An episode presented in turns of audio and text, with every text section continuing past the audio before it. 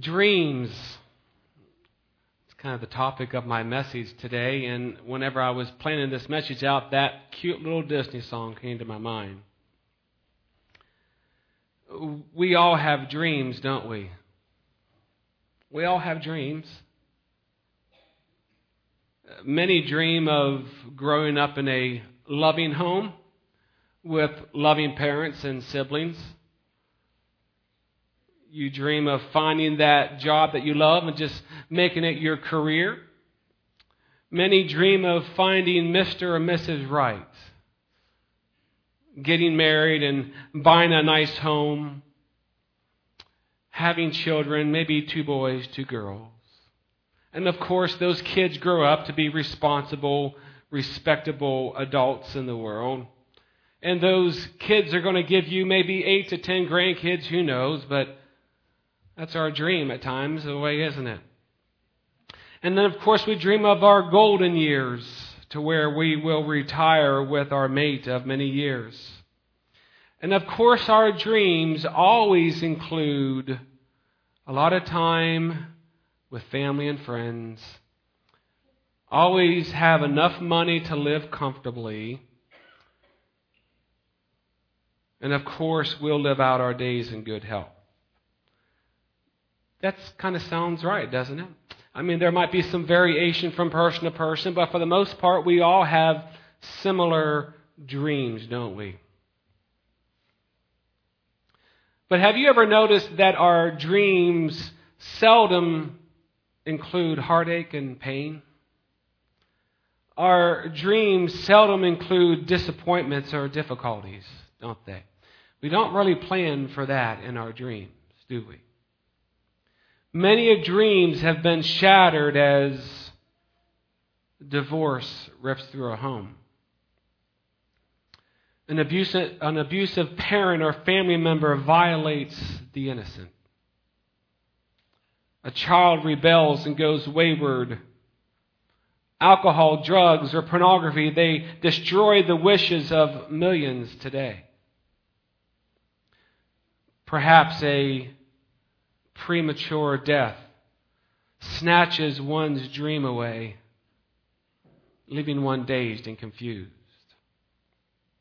For some, it's school or high school, and it is a dream, but for many kids, it's nothing but a nightmare. Money can often become the source of much pain and suffering, just tearing apart dreams. And then, how can we forget health? The doctor says the C word. You're plagued with diabetes, there's heart attacks, uh, an accident help happens, and uh, many live in pain for many of their years remaining. I was reading a book. Some of you who, Brian, this would include you, some of you enjoy baseball. And back in the 70s, there was a guy named Jim Catfish Hunter. Remember him as a pitcher? He um, was an incredible pitcher who won three World Series with the Oakland A's, and then he won another two World Series with the New York Yankees. And he had the American dream. He was one of the first to sign a multi million dollar contract back in the 70s. He had everything that he ever wanted. His dreams had come true, except for one thing, and that was his health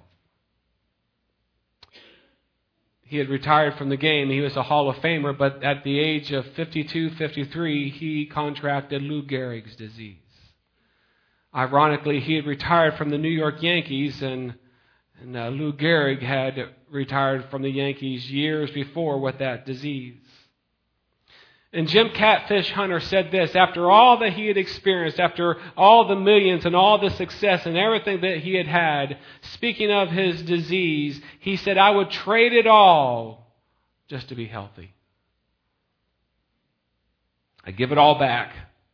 I, I would go and, and be a groundskeeper to where nobody even knew my name if I could just have health. There's a lot of things that can destroy our dreams. Perhaps I'm speaking to someone here today to where this is not exactly how you would describe your dream life unfolding. Maybe you're going through difficult times. I have a lot of ground to cover, but I want to tell you a story about a girl named Amelia. Now, her story may shock some of you. Her story will be at times graphic. But I want you to listen to the story of a lady, of a, of a little girl grown up to be a lady, whose dreams were destroyed. Uh, we have been studying on Wednesday nights uh, when God's people pray, and, and the, the one leading that is Pastor Jim Cymbala of the Brooklyn Tabernacle in, in uh, Brooklyn, New York. And this just happens to be another story from another one of his books. And there was a lady that was sitting in his office named Amelia, and she began to tell Jim her story. I want you to listen. Amelia came from Puerto Rican parents. And her home was one of constant fighting, constant bickering, constant fighting. Her father was an alcoholic, and they never had enough money except whenever her dad needed to get alcohol. They always seemed to have enough money for that. Uh, her father was abusive, oftentimes beating her mother. He had a wooden stick that if he was uh, a drunk, he would take that stick, and if you were anywhere near, he would hit you with it. This was the atmosphere that Amelia grew up in. At the age of nine, she finally said she had had enough and she was going to stand up to her father.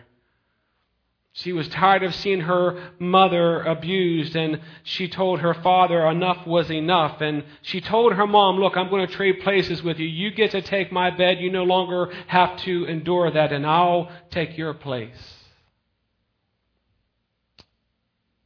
And Amelia said that was one of the worst mistakes she ever made in her life. Because that night, her father began molesting her at the age of nine.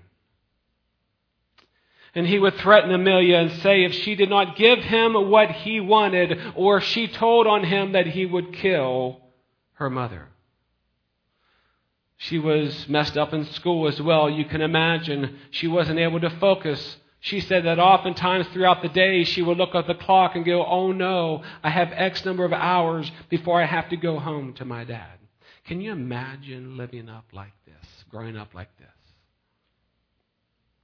Her dreams of being a normal little girl were only dreams.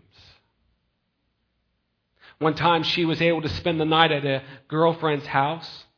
And she says that she was shocked to see a family that did not argue, to see a family that grew up loving one another, that actually spoke to one another with love and respect, and to see a mom and a dad love each other, and she could not get over it.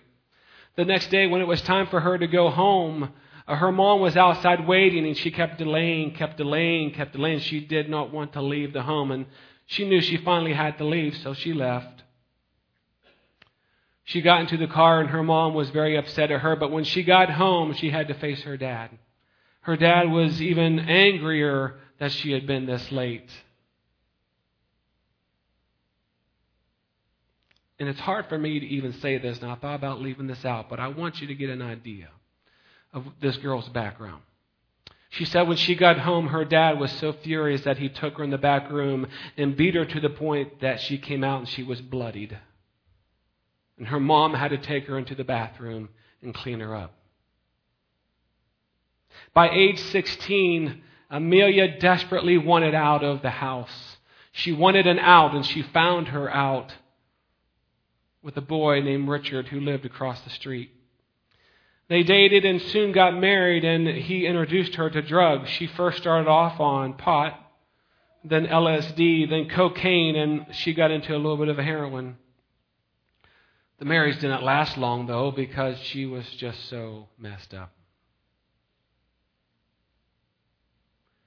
Amelia went from one guy to another, trying to just stay high for 24 hours a day, having multiple abortions she said that any man who sweet talked her and gave her a place to stay could have her. And if she and if he provided drugs, that was all the more better. Hard to believe.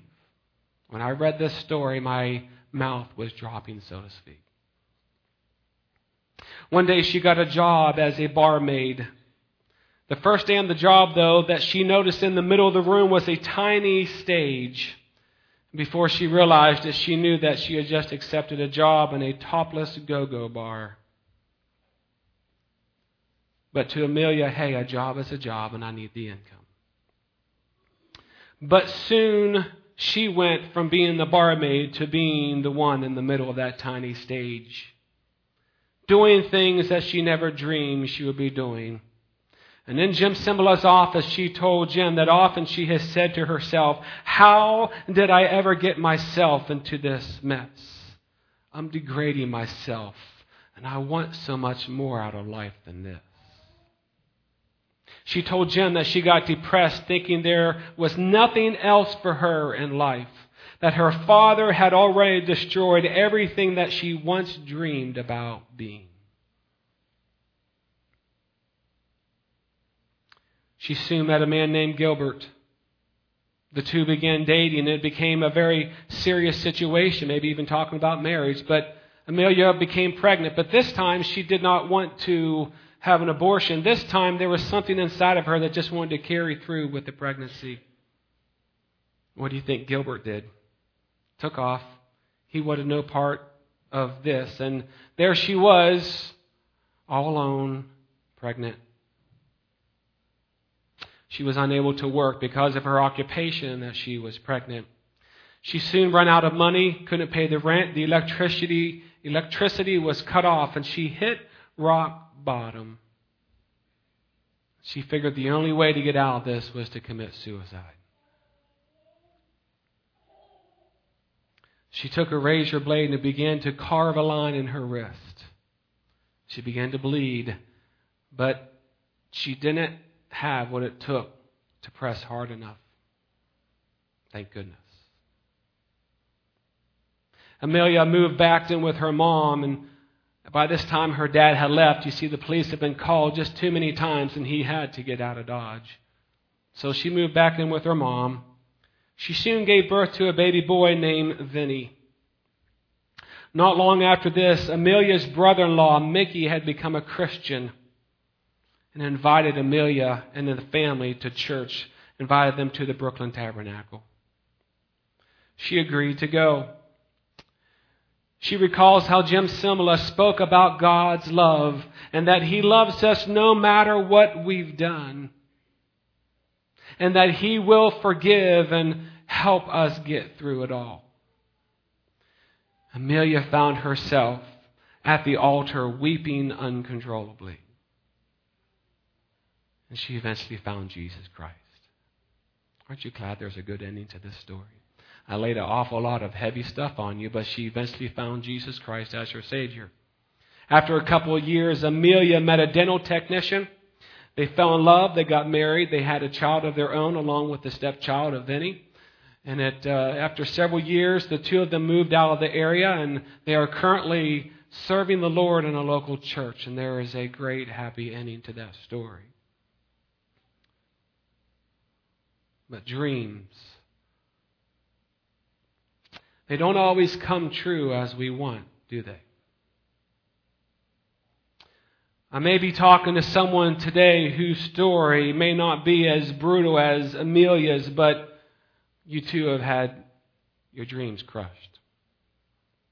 You've had your dreams crushed by life's circumstances that have happened to you. What I want to talk to you about today I want to talk to you about a God. He is the healer of broken dreams. You need to know that God is the healer of broken dreams. You see, we must realize that Satan, he wants to steal your dreams. He wants to mess up your life. He wants to make you think that he is the one that is responsible for messing up your life in order to keep you from turning to him. But you need to know that no matter how bad Satan has messed up your life, no matter how old you were when he began ripping your dreams to shreds, God can take back what Satan has stolen, church. Just hang in there with me. when it comes to dreams, there's really a lot that we can learn from one main character in the Bible. His name is Joseph. And in as fast of a Reader's Digest version, let's look at the life of Joseph. If you want to take your Bibles and turn to Genesis, oh, we'll say Genesis chapter 41. And as you're turning there, I'm going to try and get us caught up. You remember the story. This is a Sunday school story, but it's a great story as well. I want you to stay tuned because I believe at the end of this story, there is a very powerful truth that can speak to those whose dreams have been crushed. Joseph, he knew what it was like to be raised in a dysfunctional home. He knew what it was like. He was one of 12 brothers, born to the patriarch Jacob, who also just happened to be his father's favorite. As you can imagine, this did not sit well with the other siblings, and knowing that he was their dad's favorite was bad enough, but Joseph's brothers had a visual reminder every time they saw him, for he wore that coat of many colors, right? Every time he put that on, it was a reminder to the brothers he's the favorite. He's the favorite. Have you ever been around someone in life who just seems to do everything perfect? I mean, they're, they're a good looking individual and they, they can do no wrong. They're successful at just about everything. And they're hard to like sometimes, aren't they? Those kind of people are kind of hard to love in life. I kind of have a feeling that Joseph was like this. Everything that he did was just almost perfect. The Bible tells us that he was a handsome man and he was his father's favorite. Hmm. Speaking of dreams, God begins to give Joseph dreams about the future. Joseph had two dreams that symbolized a time when his family, his brothers, and even his dad, his father, would at one point in time bow down in front of him. If you remember, the, the dreams are the sheaf, and uh, his sheaf stood straight and tall, and, and all the other sheaves around him would bow down to him. Remember that story? Then he also told another dream, and he said where the sun and the moon and the eleven stars would all gather around him in the middle, and, and they would bow down to him. Now, the only mistake that I can see that Joseph ever made is whenever he sat around the uh, kitchen table and he told everybody this dream. It wasn't real smart on his part, was it? yeah. I mean, I would go, duh. What are you not thinking, man? Yeah. That was a bad move. And in his family's eyes and with his brothers, that was the straw that broke the camel's back. It's not bad enough that you're daddy's favorite. It's not bad enough that you get a coat of many colors. Now you're going to tell us that we're going to bow down to you? Now, in Sunday school, we kind of we remember this kind of lightheartedly, but the Bible tells us that they hated him, that they wanted to kill him. And as far as the brothers were concerned, they no longer had a brother. One day, Joseph is sent out into the field to check on his brothers as they tend sheep. His brothers look over the horizon and they see Joseph coming. They know it's him. He's pretty easy to spot with that arrogant coat that he always wears. Hmm. And they immediately began plotting to not just treat him bad, but they began to plot on how to kill him. Fortunately, fortunately for Joseph, the oldest brother Reuben, he still keeps his sense about him and he wanted to save him. He didn't want anything bad to happen to him. So he's able to hold off the execution, but they allow him to throw him into a pit. You know the story? said that the pit had no water, the cistern was dry. It was a well that had dried up. Scriptures tell us that as the brothers were sitting there outside of the pit, they were eating a meal of all things. They see some slave traders coming off in the distance, and they end up selling Joseph for 20 pieces of silver. Now, can you imagine as Joseph is, is there, he probably can hear the brothers wanting to kill him. He can hear how the brothers are wanting to treat him. And as he's sitting, as he's standing there bound with his hands and he sees them, they're actually going to do it. They're actually going to sell me. Can you imagine? I can just, I can just see his eyes welling up with tears. How can his brothers do this to him? Perhaps he's thinking, this is not how I dreamed my life would go. You see, he's only 17 years old. Parker's age. He's only 17 years old when he gets shipped off. Perhaps he's mad at God. Any of you been mad at God?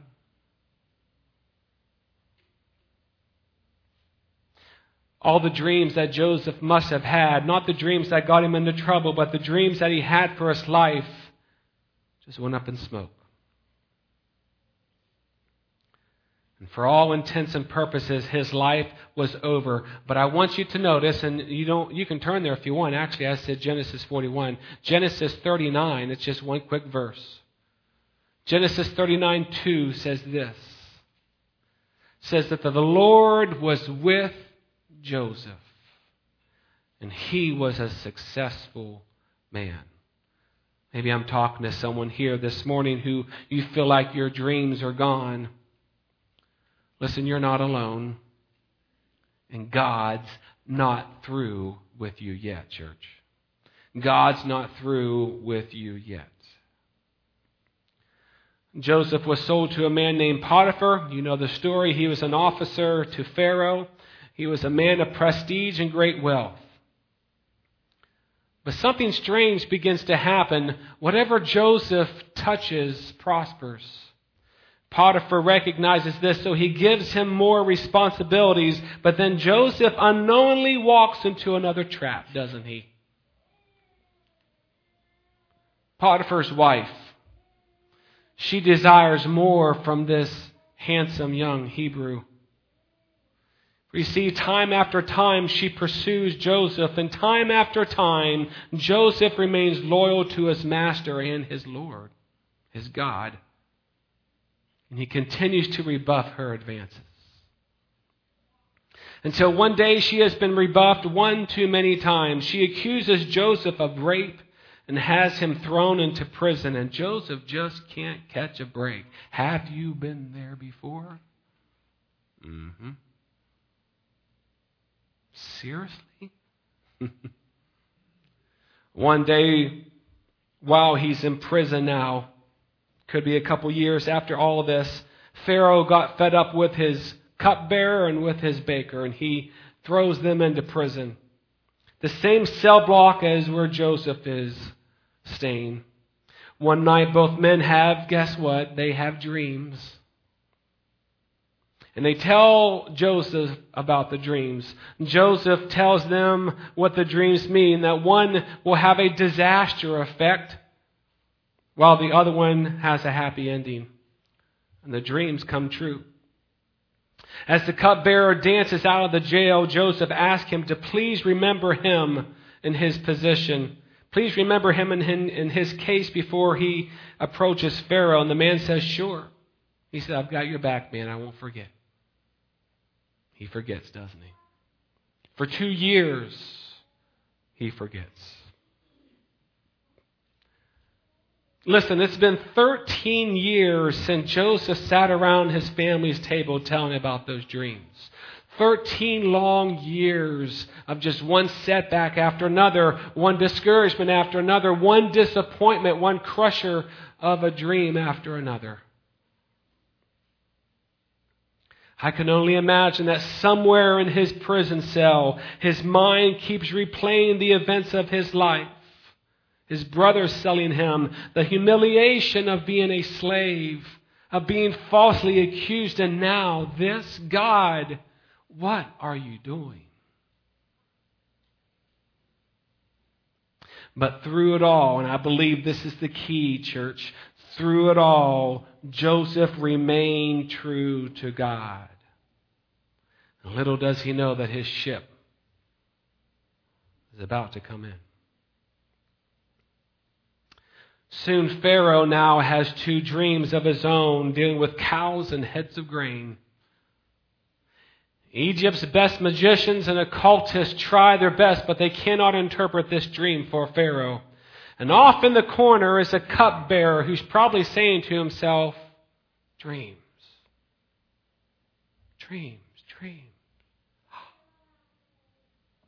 The Word of God tells us that he confessed to his error and not talking about Joseph two years earlier.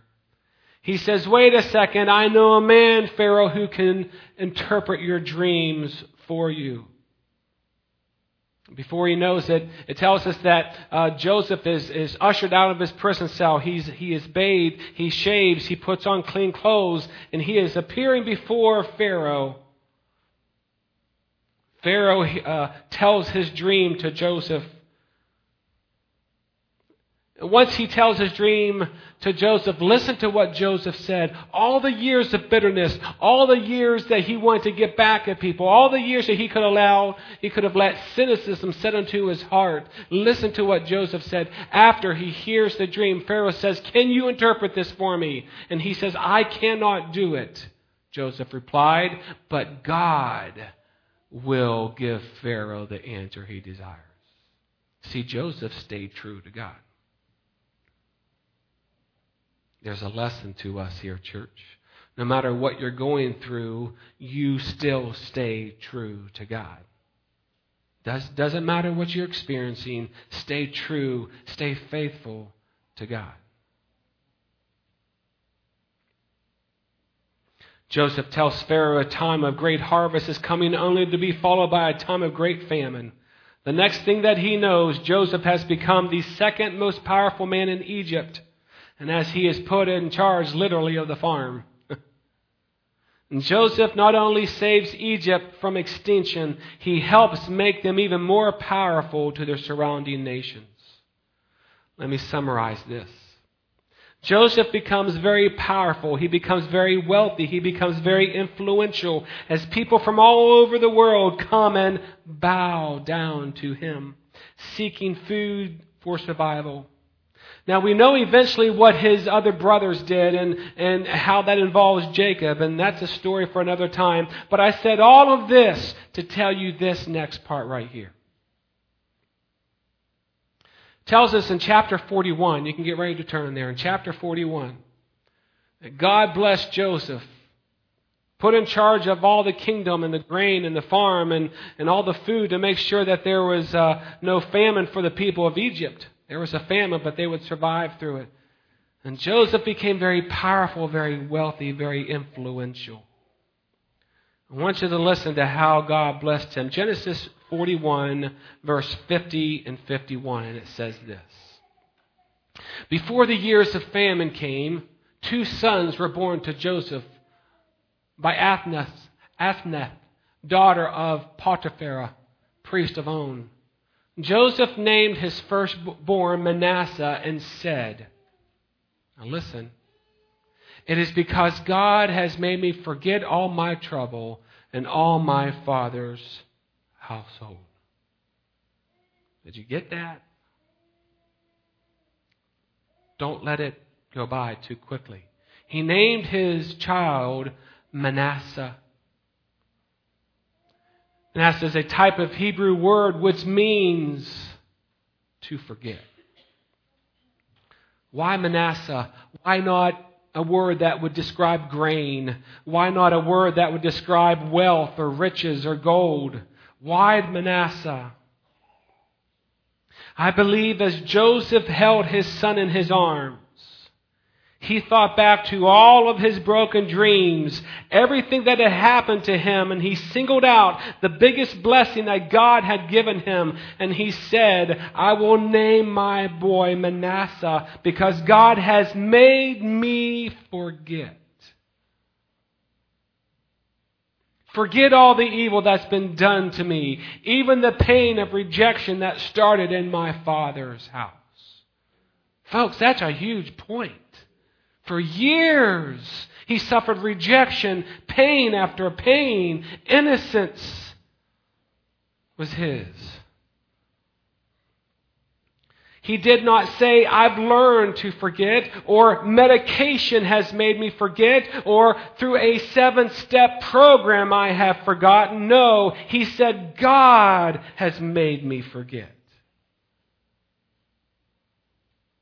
You see, God took the sting out of his past so that there was no bitterness. Let me say that again.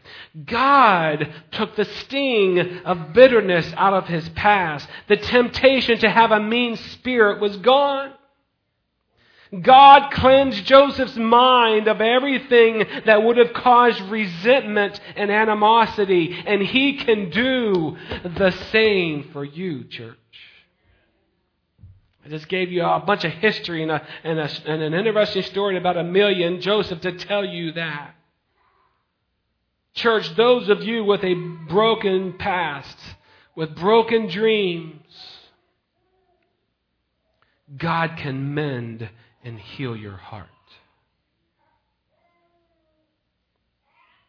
I'm not saying that God necessarily erases your memories, but He can make you forget to the point that you are no longer paralyzed from your past.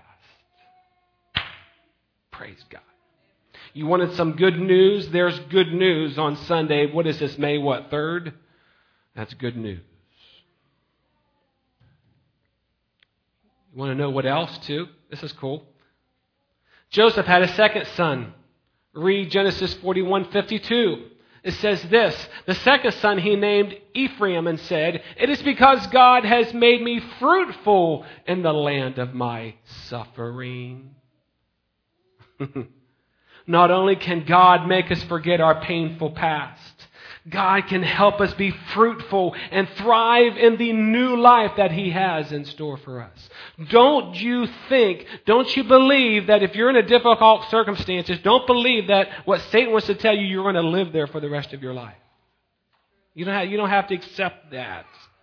God has a plan. He has a future. You've heard me say this many, many times. God has a Jeremiah 29:11 for you no matter where you're at in life. And praise the Lord. In the land of his suffering, God made him fruitful. I can't help but think this is hitting somebody today. This is not exactly how you planned your life, the difficulties or what you've experienced. This, this is not in your dreams. This is not in your Jiminy Cricket type uh, uh, future that you had in your mind. This is not the life that.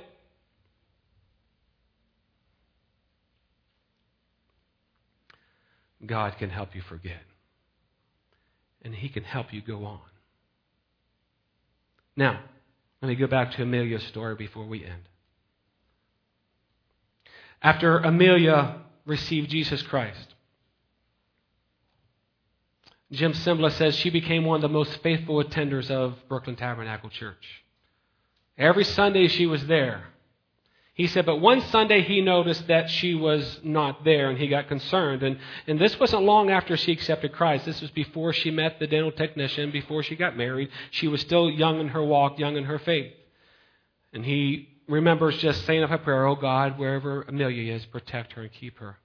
Next Sunday she was back and he went up to her and he said, I missed you last Sunday. Is everything okay? And she says, Oh yes, everything is fine. And this is what she said. She said, You preached something about the love of God and forgiveness, so I took the bus upstate to where my father lives. Now, some of you might be thinking, There's no way I could go back to a father like that. Jim was stunned to hear this. Her father was living with his sister in an old trailer out in the country, and all he did every day was just sit around and just drink beer. But the Spirit of God got a hold of Amelia, and she knew she had to go see him. She ate dinner with them that night, but after dinner, she told her dad that she needed to speak to him. She said this You know, Pop, I've been remembering the things that happened back whenever I was a girl. Those years were really hard, and I have to admit that I hated you. Her dad said, Oh, don't worry about it. That was a long time ago. We don't need to talk about that now. Amelia said she felt the anger and the resentment and the bitterness begin to well up, but she was able to keep her composure. And she said, Yes, we do, Pop. You see, it really hurt me, and I wanted to kill you so many times. But I came up here to tell you that I'm a Christian now. And I gave my heart to the Lord, and He changed my life. You see, Dad, you used to be in all of my nightmares. I used to think about you every day, but now listen to her words. These are not my words. I'm not paraphrasing. These are her words. She said this to her dad, but now God has made me forget.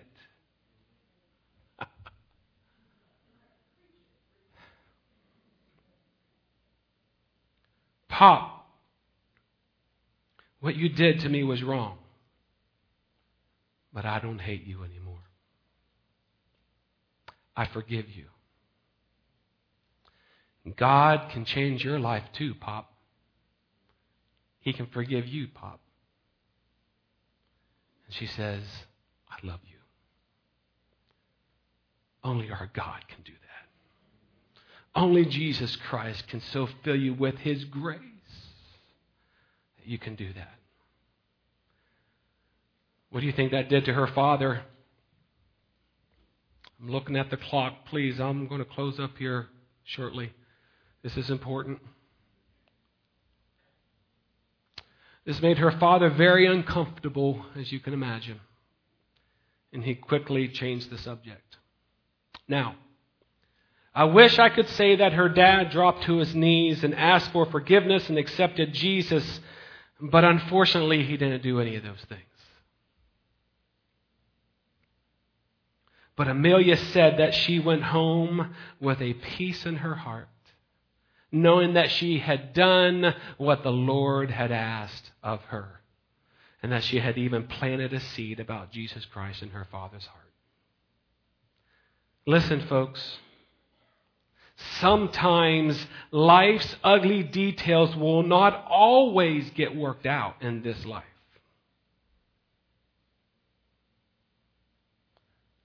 But God can help us get past those times as well. You see, I, I, can nowhere in the Bible does it tell us that when Joseph was the second most powerful man in the land, it doesn't tell us. I mean, if it would have been me, I would have said the very first thing that I want to do, I want you to take this chariot and go back to Potiphar's house because I'm going to prove to that lady. I want everybody to know. I want this to be rectified. I'm innocent of anything. Sometimes we can't go back and make everything right. But God can help us forget. There's a Manasseh for all of us this morning. Our God, He really is the healer of broken dreams. Shattered dreams can leave one thinking it's too late for God to help or restore what was once lost and stolen. But it's not too late. Listen to this verse I love in Psalm 37. Listen to this. Do not fret because of those who are evil, or be envious of those who do wrong. For like the grass, they will soon wither. Like green plants, they will soon die away. Trust in the Lord and do good. Dwell in the land and enjoy safe pasture. Take delight in the Lord, and He will give you the desires of your heart. Or let's just put another word there. Take delight in the Lord, and He will give you the dreams of your heart. Commit your way to the Lord. Trust in Him, and He will do this. He will do what? He will make your righteous reward shine like the dawn, your vindication like the noonday sun. Be still before the Lord and wait patiently for Him.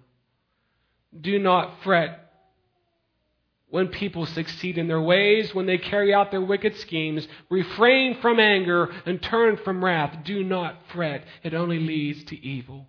For those who are evil will be destroyed, but those who hope in the Lord will inherit the land. Listen, God can do a new thing in your life, church. A new thing. Listen, He did not stop creating after day six of creation. He's creating something new every day.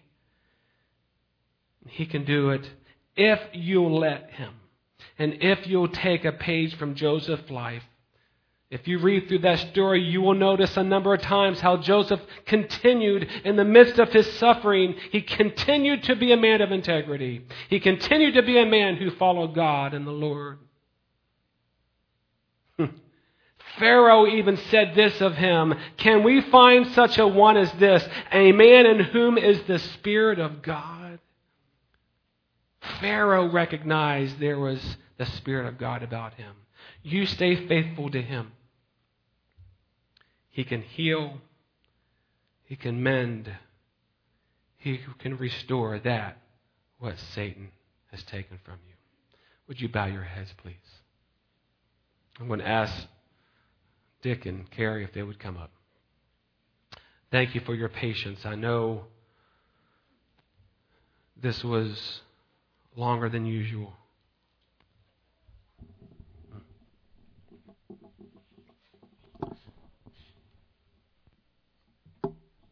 Father God, thank you. Seems like I start off all my prayers like this saying thank you because you give us something to be thankful for. God, can't help but believe I'm speaking to someone this morning whose dreams have been crushed at times. And they need you to heal them. They need you to mend their broken dreams. They need you to help them forget. Oh, not erase memory banks because we know that that will take away all of our memories. And we thank you for the wonderful memories that we have. But God, I thank you that you can get us to the point that we are not paralyzed anymore.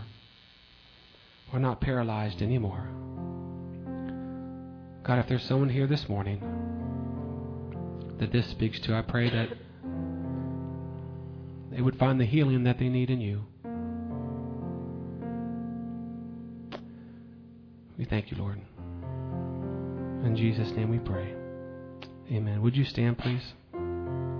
Would you stand? Let's sing this just wonderful song. Folks,